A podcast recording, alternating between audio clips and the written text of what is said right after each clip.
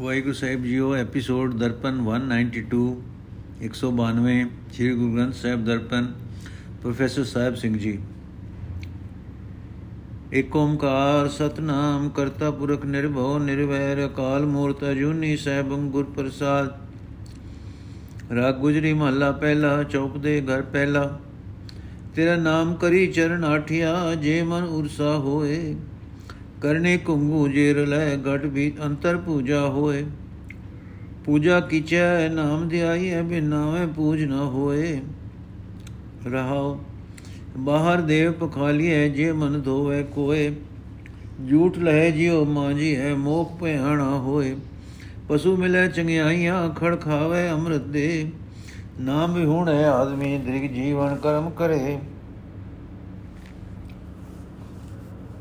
ਅਰਥ, ਹੈ ਪ੍ਰਭੂ, ਜੇ ਮੈਂ ਤੇਰੇ ਨਾਮ ਦੀ ਯਾਦ ਨੂੰ ਚੰਨਣ ਦੀ ਲੱਕੜੀ ਬਣਾ ਲਵਾਂ, ਜੇ ਮੇਰਾ ਮਨ ਉਸ ਚੰਦਨ ਦੀ ਲੱਕੜੀ ਨੂੰ ਘਸਾਣ ਵਾਸਤੇ ਮਿਲ ਜਾ, ਮਿਲ ਸਿਲ ਬਣ ਜਾਏ, ਜੇ ਮੇਰਾ ਉੱਚਾ ਆਚਰਣ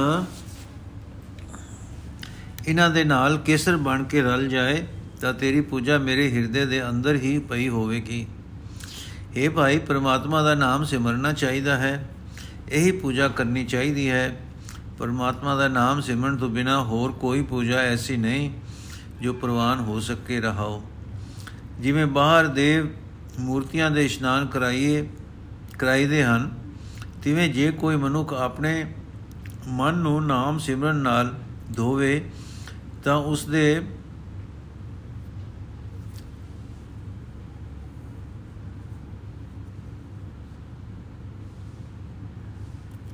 ਉਸ ਦੇ ਮਨ ਦੇ ਵਿਚਾਰਾਂ ਦੀ ਮਹਿਲ ਲੈ ਜਾਂਦੀ ਹੈ।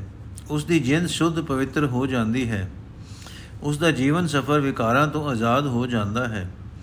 ਇਹ ਧਰਤੀ ਉੱਤੇ ਮਨੁੱਖ ਪਸ਼ੂ, ਪੰਖੀ ਆਦਿਕ ਸਭ ਦਾ ਸਰਦਾਰ ਮੰਨਿਆ ਜਾਂਦਾ ਹੈ। ਪਰ ਪਸ਼ੂਆਂ ਨੂੰ ਸ਼ਾਬਾਸ਼ੇ ਮਿਲਦੀਆਂ ਹਨ, ਉਹ ਖਾ ਗਾ ਖਾਂਦੇ ਹਨ ਤੇ ਦੁੱਧ ਵਰਗਾ ਉਤਮ ਪਦਾਰਥ ਦਿੰਦੇ ਹਨ। ਨਾਮ ਤੋਂ ਸਕਣੇ ਮਨੁੱਖਾਂ ਦਾ ਜੀਵਨ ਫਟਕਾਰਯੋਗ ਹੈ ਕਿਉਂਕਿ ਉਹ ਨਾਮ ਵਿਸਾਰ ਕੇ ਹੋਰ ਹੋਰ ਕੰਮ ਹੀ ਕਰਦੇ ਰਹਿੰਦੇ ਹਨ। हे ਨਾਨਕ, ਆਖੇ ਭਾਈ, ਸਾਡੀ ਤੇ ਪ੍ਰਭੂ ਦੀ ਬੜੀ ਨੇੜੇ ਦੀ ਸਾਂਝ ਹੈ। ਇਤਨੀ ਨੇੜੇ ਦੀ ਕਿ ਜੋ ਕੁਝ ਉਹ ਸਾਨੂੰ ਦਿੰਦਾ ਹੈ, ਉਹੀ ਅਸੀਂ ਖਾਂਦੇ ਹਾਂ, ਖਾ ਕੇ ਜੀਵਨ ਨਿਰਵਾਹ ਕਰਦੇ ਹਾਂ। ਉਹ ਦਾਤਾ ਹੈ ਵੀ ਸਦਾ ਸਾਡੇ ਸਿਰ ਉੱਤੇ ਕਾਇਮ। ਉਸ ਨੂੰ ਆਪਣੇ ਤੋਂ ਦੂਰ ਨਾ ਸਮਝੋ। ਉਹ ਸਦਾ ਸਾਡੀ ਸਾਰ ਲੈਂਦਾ ਹੈ, ਸੰਭਾਲ ਕਰਦਾ ਹੈ। ਮੂਰਤੀਆਂ ਦੀ ਪੂਜਾ ਕਰਨ ਦੇ ਥਾਂ ਉਸ ਹਾਜ਼ਰ ਨਾਜ਼ਰ ਪ੍ਰਭੂ ਦਾ ਨਾਮ ਧਿਆਵੋ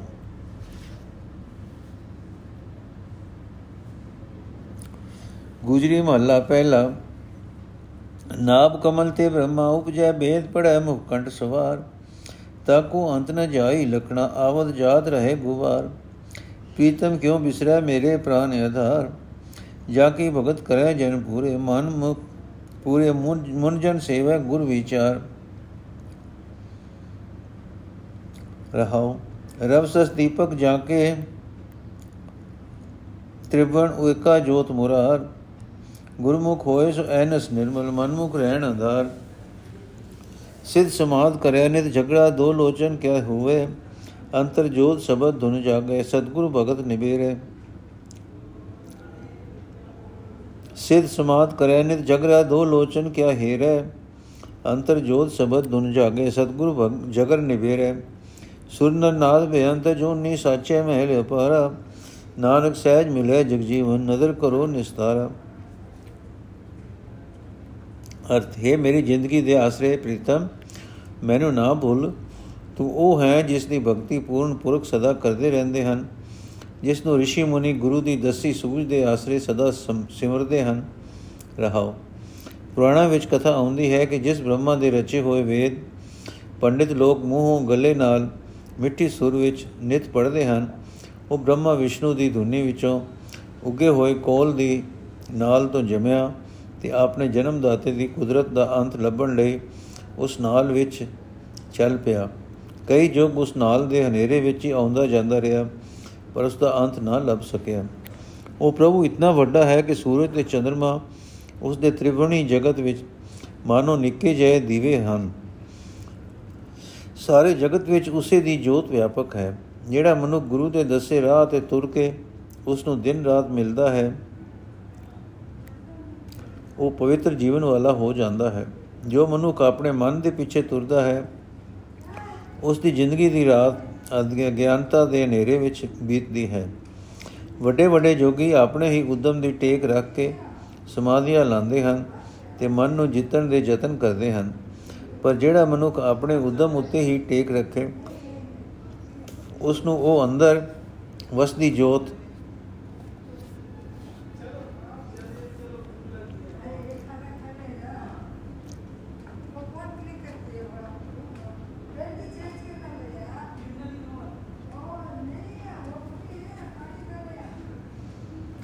ਇਹਨਾਂ ਅੱਖਾਂ ਨਾਲ ਨਹੀਂ ਦਿਸਦੀ ਜੋ ਮਨੁੱਖ ਗੁਰੂ ਦੇ ਸਨਮੁਖ ਹੁੰਦਾ ਹੈ ਉਸ ਦਾ ਮਨ ਵਾਲਾ ਝਗੜਾ ਗੁਰੂ ਮੁਕਾ ਦਿੰਦਾ ਹੈ ਉਸ ਦੇ ਅੰਦਰ ਗੁਰੂ ਦਾ ਸ਼ਬਦ ਰੂਪ ਮਿੱਠੀ ਲਗਨ ਲੱਗ ਪੈਂਦੀ ਹੈ ਉਸ ਦੇ ਅੰਦਰ ਪਰਮਾਤਮਾ ਦੀ ਜੋਤ ਜਗ ਪੈਂਦੀ ਹੈ हे ਨਾਨਕ ਅਰਦਾਸ ਕਰ हे ਦੇਵਤਿਆਂ ਦੇ ਮਨੁੱਖਾਂ ਦੇ ਖਸਮ हे ਬੇਅੰਤ हे ਜੂਨ ਰਹਿਤ ਤੇ ਅਟਲ ਮਹਿਲ ਵਿੱਚ ਟਿੱਕੇ ਰਹਿਣ ਵਾਲੇ ਅਪਾਰ ਪ੍ਰਭੂ हे ਜਗਤ ਦੇ ਜੀਵਨ, ਮੇਰ ਕਰ ਮੈਨੂੰ ਅਡੋਲਤਾ ਵਿੱਚ ਨਿਵਾਸ ਮਿਲੇ।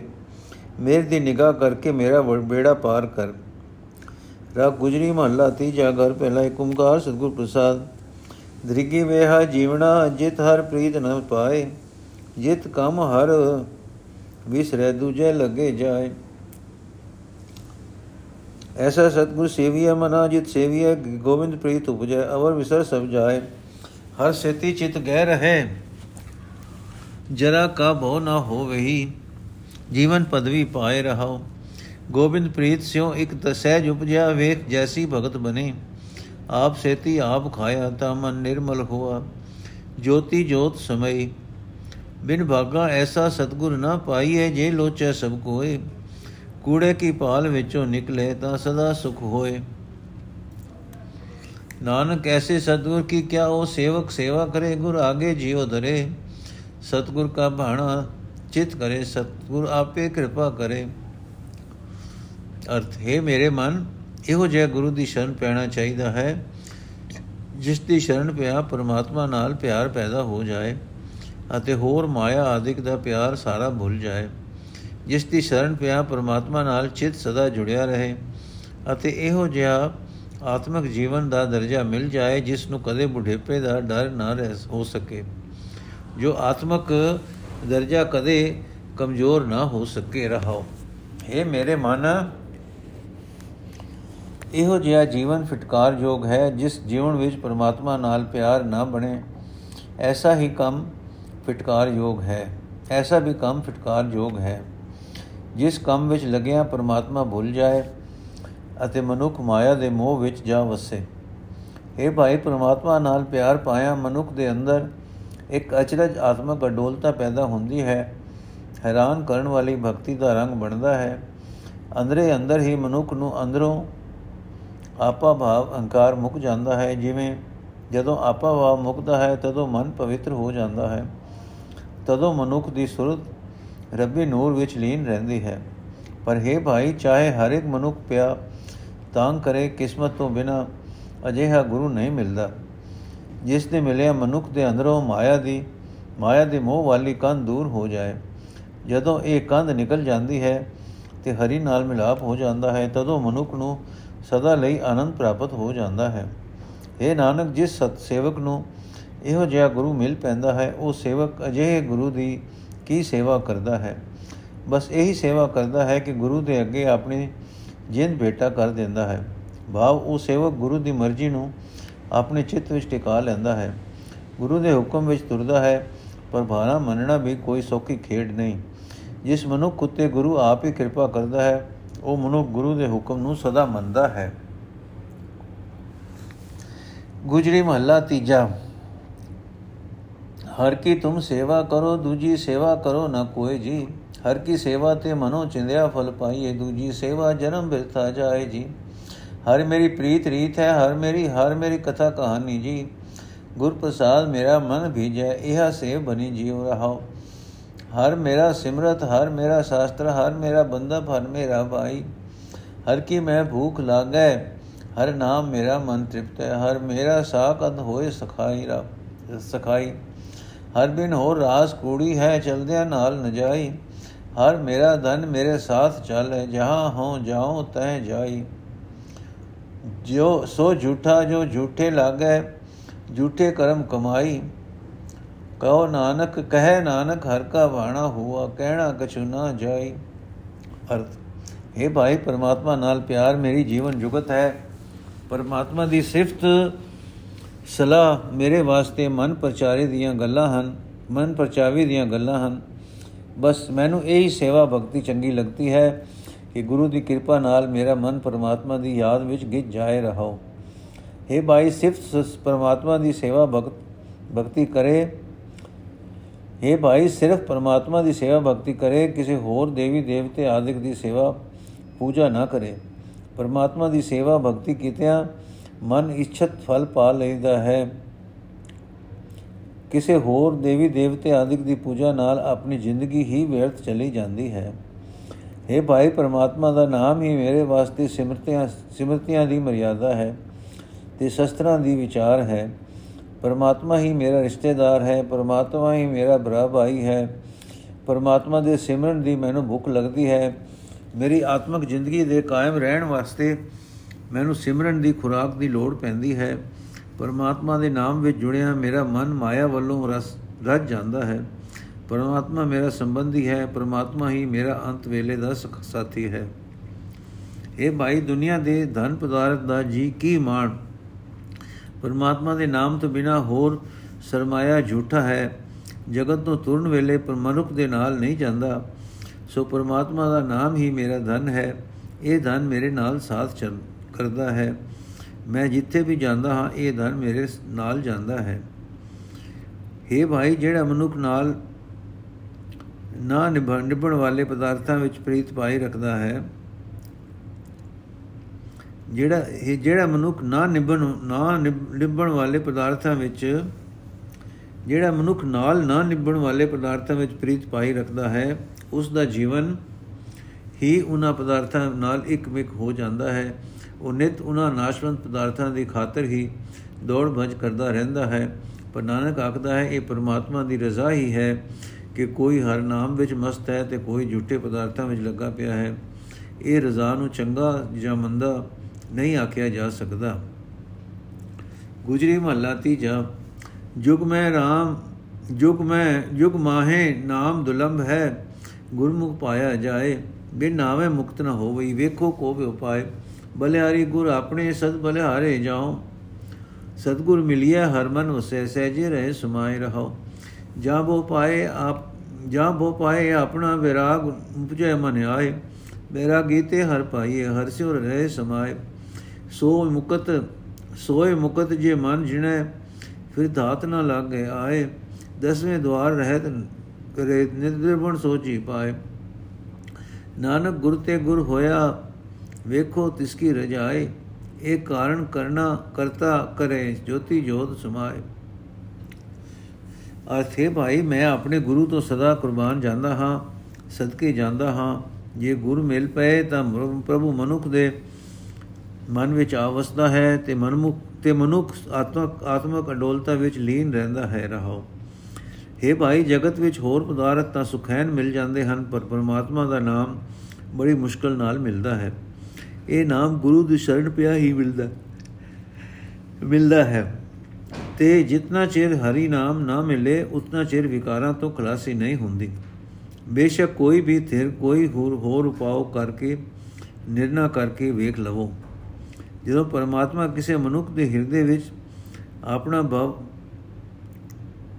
ਆਪਣਾ ਡਰ, ਆਦਰ ਪਾਉਂਦਾ ਹੈ ਉਸ ਦੇ ਮਨ ਵਿੱਚ ਮਾਇਆ ਵੱਲੋਂ ਉਪਰਾਮਤਾ ਹੋ, ਪੈਦਾ ਹੋ ਜਾਂਦੀ ਹੈ। ਇਹ ਉਪਰਾਮਤਾ ਦੀ ਵੀ, ਇਹ ਉਪਰਾਮਤਾ ਦੀ ਹੀ ਬਰਕਤ ਨਾਲ ਪਰਮਾਤਮਾ ਮਿਲ ਪੈਂਦਾ ਹੈ। ਇਹ ਮਨੁੱਖ ਪਰਮਾਤਮਾ ਦੇ ਦਰ, ਚਰਨਾਂ ਨਾਲ ਸੁਰਤ ਜੋੜੀ ਰੱਖਦਾ ਹੈ ਤੇ ਮਨੁੱਖ ਪਰਮਾਤਮਾ ਦੇ ਚਰਨਾਂ ਨਾਲ ਸੁਰਤ ਜੋੜੀ ਰੱਖਦਾ ਹੈ। ਇਹ ਭਾਈ, ਜਿਹੜੇ ਮਨੁੱਖ ਆਪਣਾ ਮਨ ਜਿੱਤ ਲੈਂਦੇ ਹਨ, ਉਹ ਮਾਇਆ ਦੇ ਬੰਧਨਾਂ ਤੋਂ ਆਜ਼ਾਦ ਹੋ ਜਾਂਦੇ ਹਨ। ਉਹਨਾਂ ਉੱਤੇ ਮੁੜ ਮਾਇਆ ਆਪਣਾ ਜ਼ੋਰ ਨਹੀਂ ਪਾ ਸਕਦੀ। ਜਿਹੜਾ ਵੀ ਮਨੁੱਖ ਇੰਦਰੀਆਂ ਦੀ ਪਹੁੰਚ ਤੋਂ ਉਤਾ ਚਿੱਤ ਆਕਾਸ਼ ਵਿੱਚ, ਉੱਚੇ ਆਤਮਿਕ ਮੰਡਲ ਵਿੱਚ ਆਪਣੀ ਰਿਹਾਇਸ਼ ਬਣਾ ਲੈਂਦਾ ਹੈ। ਉਸ ਨੂੰ ਤਿੰਨ ਭਵਨਾਂ ਵਿੱਚ ਵਿਆਪਕ ਪ੍ਰਭੂ ਦੀ ਸਮਝ ਪੈ ਜਾਂਦੀ ਹੈ। हे ਨਾਨਕ, ਆਖੇ ਭਾਈ, ਵੇਖੋ ਪ੍ਰਮਾਤਮਾ ਦੀ ਅਚਰਜ ਮਰਜ਼ੀ। ਜਿਹੜਾ ਹੀ ਮਨੁੱਖ ਗੁਰੂ ਦੀ ਸ਼ਰਨ ਪੈਂਦਾ ਹੈ, ਉਹ ਗੁਰੂ ਦੀ ਸ਼ਰਨ ਪੈਣ ਨਾਲ ਗੁਰੂ ਦਾ ਰੂਪ ਬਣ ਜਾਂਦਾ ਹੈ। ਪਰਮਾਤਮਾ ਨਾਲ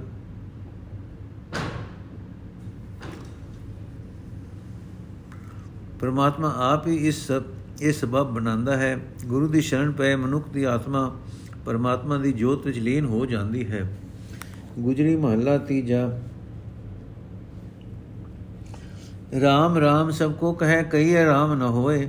ਗੁਰ ਪ੍ਰਸਾਦੀ RAM ਮਨ ਵਸੈ ਤਾਂ ਫਲ ਪਾਏ ਕੋਏ ਅੰਤਰ ਗੋਬਿੰਦ ਜਿਸ ਲਾਗੇ ਪ੍ਰੀਤ ਹਰ ਬਿਨ ਹਰ ਤਿਸ ਕਦੇ ਨ ਵਿਸਰੈ ਹਰ ਹਰ ਕਰੈ ਸਦਾ ਮਨ ਚੀਤ ਰਹਾਓ ਹਿਰਦੈ ਜਿਨਕੇ ਕਪਟ ਵਸੈ ਬਾਹਰ ਸੰਤ ਕਹਾਏ ਤਿਸਨਾ ਮੂਲ ਨ ਚੁਕਈ ਅੰਤ ਗਏ ਪਛਤਾਏ ਅਨੇਕ ਤੀਰਥ ਜੇ ਯਤਨ ਕਰੇ ਤਾਂ ਅੰਤਰ ਵੀ ਹਉਮੈ ਅੰਤਰ ਕੀ ਹਉਮੈ ਕਦੇ ਨ ਜਾਏ ਜਿਸ ਨਰ ਕੀ ਦੁਬਿਧਾ ਨਾ ਜਾਏ ਧਰਮ ਰਾਜ ਤਿਸ ਦੇ ਸਜਾਏ ਕਰਮ ਹੋਵੇ ਸੋਈ ਜਨ ਪਾਏ ਗੁਰਮੁਖ ਬੁਝੈ ਕੋਈ।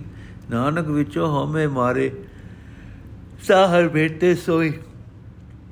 ਅਰਥ ਹੈ ਭਾਈ, ਜਿਸ ਮਨੁੱਖ ਦੇ ਹਿਰਦੇ ਵਿੱਚ ਪਰਮਾਤਮਾ ਲਈ ਪਿਆਰ ਬਣਦਾ ਹੈ, ਪਰਮਾਤਮਾ ਉਸ ਮਨੁੱਖ ਨੂੰ ਕਦੇ ਭੁੱਲਦਾ ਨਹੀਂ। ਜਿਨ੍ਹਾਂ ਮਨੁੱਖਾਂ ਦੇ ਅੰਦਰ ਪਿਆਰ ਬਣਦਾ ਹੈ, ਉਹ ਸਦਾ ਆਪਣੇ ਮਨ ਵਿੱਚ, ਮਨ ਚਿੱਤ ਵਿੱਚ ਪਰਮਾਤਮਾ ਨੂੰ ਯਾਦ ਕਰਦੇ ਰਹਿੰਦੇ ਹਨ। ਆਹੋ ਹੈ, ਜੇ ਅਨੇਕ ਮੂਰਖ, ਜੇ ਅਨੇਕ ਜੇ ਹਰ ਇੱਕ ਮਨੁੱਖ ਨਿਰੀ ਜੀਵ ਨਾਲ ਹੀ ਪਰਮਾਤਮਾ ਦਾ ਨਾਮ ਆਖਦਾ ਰਹੇ, ਤਾਂ ਨਿਰਾ ਜੀਵ ਨਾਲ ਪਰਮਾਤਮਾ ਦਾ ਨਾਮ ਆਖਿਆ ਸਫਲਤਾ ਨਹੀਂ ਹੁੰਦੀ। ਜਦੋਂ ਕਿਸੇ ਮਨੁੱਖ ਦੇ ਮਨ ਵਿੱਚ ਗੁਰੂ ਦੀ ਕਿਰਪਾ ਨਾਲ ਪਰਮਾਤਮਾ ਆ ਵਸੇ, ਤਦੋਂ ਉਸ ਨੂੰ ਉਸ ਸਿਮਰਨ ਦਾ ਫਲ ਮਿਲਦਾ ਹੈ। ਇਹ ਭਾਈ, ਜਿਨ੍ਹਾਂ ਮਨੁੱਖਾਂ ਦੇ ਹਿਰਦੇ ਵਿੱਚ ਠੱਗੀ ਵਸਦੀ ਹੈ, ਉਹ ਬਾਹਰਲੇ ਵੇਖ ਨਾਲ ਆਪਣੇ ਆਪ ਨੂੰ ਉਹ ਸੰਤ ਖਵਾਉਂਦੇ ਹਨ, ਜਿਨ੍ਹਾਂ ਦੇ ਅੰਦਰੋਂ ਮਾਇਆ ਦੀ ਤ੍ਰਿਸ਼ਨਾ ਕਦੇ ਨਹੀਂ ਮੁਕਦੀ। ਆਖਰ ਜਦੋਂ ਉਹ ਜਗਤ ਤੋਂ ਤੁਰ ਪੈਂਦੇ ਹਨ, ਤਦੋਂ ਹੱਥ ਮਲਦੇ ਹਨ। हे ਭਾਈ, ਜੇ ਕੋਈ ਮਨੁੱਖ ਅਨੇਕਾਂ ਤੀਰਥਾਂ ਦੇ ਇਸ਼ਨਾਨ ਦਾ ਯਤਨ ਕਰਦਾ ਹੈ, ਤਾਂ ਵੀ ਉਸ ਦੇ ਅੰਦਰ ਦੀ ਹਉਮੈ ਦੀ ਮਹਿਲ ਨਹੀਂ ਲੈਂਦੀ। ਤੇ ਜਿਸ ਮਨੁੱਖ ਦੇ ਮਨ ਦਾ ਖਿਡਾਓ, ਮਨ ਦਾ ਖਿਡਾਓ ਦੂਰ ਨਹੀਂ ਹੁੰਦਾ, ਉਹ ਮਾਇਆ ਦੇ ਮੋਹ ਵਿੱਚ ਭਟਕਦਾ ਰਹਿੰਦਾ ਹੈ। ਉਸ ਨੂੰ ਧਰਮ ਰਾਜ ਦਾ ਸਜ਼ਾ ਦਿੰਦਾ ਹੈ। हे ਭਾਈ, ਜਿਸ ਮਨੁੱਖ ਉੱਤੇ ਪਰਮਾਤਮਾ ਦੀ ਬਖਸ਼ਿਸ਼ ਬਖਸ਼ਿਸ਼ ਹੋਵੇ हे ਭਾਈ, ਜਿਸ ਮਨੁੱਖ ਉੱਤੇ ਪਰਮਾਤਮਾ ਦੀ ਬਖਸ਼ਿਸ਼ ਹੋਵੇ, ਉਹੀ ਮਨੁੱਖ ਪਰਮਾਤਮਾ ਨੂੰ ਮਿਲਦਾ ਹੈ। ਪਰ ਉੰਜ ਕੋਈ ਵਿਲਾ ਮਨੁੱਖ ਹੀ ਗੁਰੂ ਦੀ ਸ਼ਰਨ ਪੈ ਕੇ ਇਹ ਭੇਦ ਸਮਝਦਾ ਹੈ। ਇਹ ਨਾਨਕ ਆਖ ਜਦੋਂ ਮੇਰਾ, ਜਿਹੜਾ ਮਨੁੱਖ ਆਪਣੇ ਮਨ ਵਿੱਚ ਹਉਮੈ ਨੂੰ ਮਾਰ ਮੁਕੰਦਾ ਹੈ, ਭਾਵੇਂ ਉਹ ਮਨੁੱਖ ਪਰਮਾਤਮਾ ਨੂੰ ਮਿਲ ਤਦੋਂ ਉਹ ਮਨੁੱਖ ਪਰਮਾਤਮਾ ਨੂੰ ਮਿਲਦਾ ਹੈ।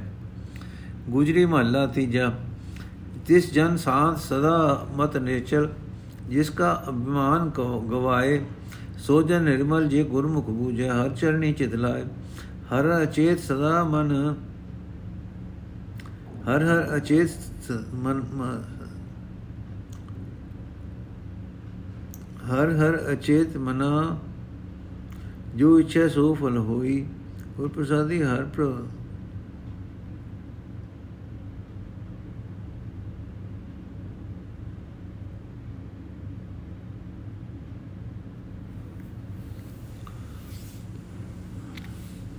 हे ਭਾਈ, ਜੇ ਮਨੁੱਖ ਨੇਕ ਤੀਰਥਾਂ ਦਾ ਇਸ਼ਨਾਨ ਕਰਦਾ ਰਹੇ ਯਤਨ ਕਰਦਾ ਰਹੇ, ਤਾਂ ਵੀ ਉਸ ਦੇ ਅੰਦਰ ਦੀ ਹਉਮੈ ਦੀ ਮਹਿਲ ਨਹੀਂ ਲੈਂਦੀ। ਜਿਸ ਮਨੁੱਖ ਦੇ ਮਨ ਦਾ ਖਿਡਾਓ ਦੂਰ ਨਹੀਂ ਹੁੰਦਾ, ਉਹ ਮਾਇਆ ਦੇ ਮੋਹ ਵਿੱਚ ਭਟਕਦਾ ਰਹਿੰਦਾ ਹੈ। ਉਸ ਨੂੰ ਧਰਮ ਰਾਜ ਸਜ਼ਾ ਦਿੰਦਾ ਹੈ। हे ਭਾਈ, ਜਿਸ ਮਨੁੱਖ ਉਤੇ ਪਰਮਾਤਮਾ ਦੀ ਬਖਸ਼ਿਸ਼ ਹੋਵੇ,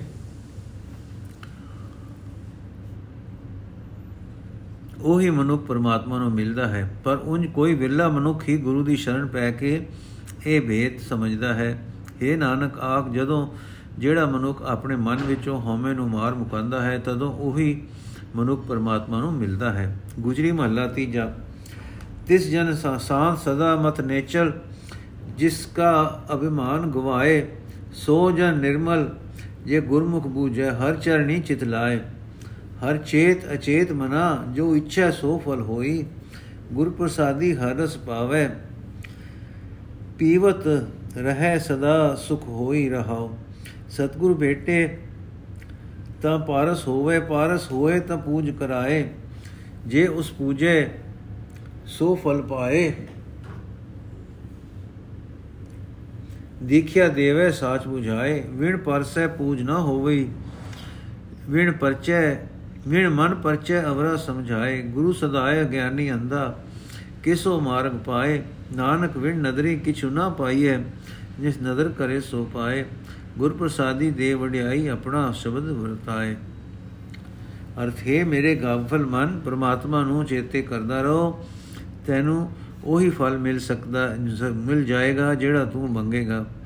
ਗੁਰੂ ਦੀ ਸ਼ਰਨ ਪਾਓ, ਗੁਰੂ ਦੀ ਕਿਰਪਾ ਨਾਲ ਤੂੰ ਬਖਸ਼, ਪਰਮਾਤਮਾ ਦੇ ਨਾਮ ਦਾ ਰਸ ਹਾਸਲ ਕਰ ਸਕ, ਲਏਗਾ। ਜੇ ਤੂੰ ਉਸ ਜਸ ਨੂੰ ਪੀਂਦਾ ਰਹੇਗਾ, ਤਾਂ ਤੈਨੂੰ ਸਦਾ ਆਨੰਦ ਮਿਲਿਆ ਰਹੇਗਾ। ਰਹਾਓ। हे ਭਾਈ, ਪਰਮਾਤਮਾ ਜਿਸ ਮਨੁੱਖ ਦਾ ਅਹੰਕਾਰ ਦੂਰ ਕਰ ਦਿੰਦਾ ਹੈ ਉਸ ਮਨੁੱਖ ਨੂੰ ਆਤਮਿਕ ਸ਼ਾਂਤੀ ਪ੍ਰਾਪਤ ਹੋ ਜਾਂਦੀ ਹੈ।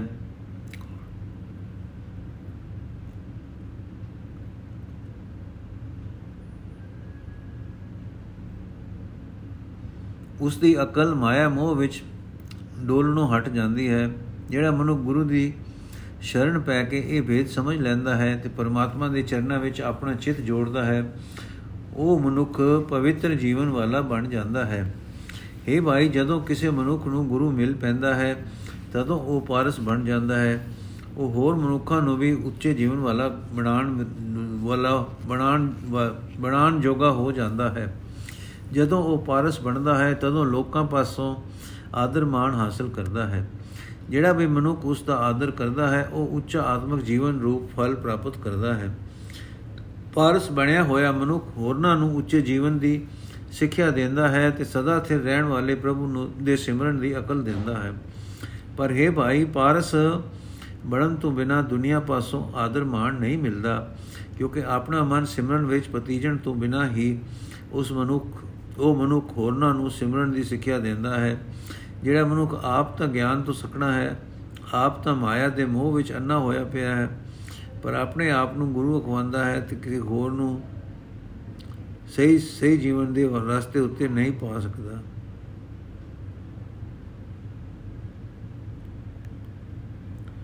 ਵਾਹਿਗੁਰੂ ਜੀ ਕਾ ਖਾਲਸਾ, ਵਾਹਿਗੁਰੂ ਜੀ ਕੀ ਫਤਿਹ। ਅੱਜ ਦਾ ਐਪੀਸੋਡ ਇੱਥੇ ਸਮਾਪਤ ਕਰਦੇ ਹਾਂ।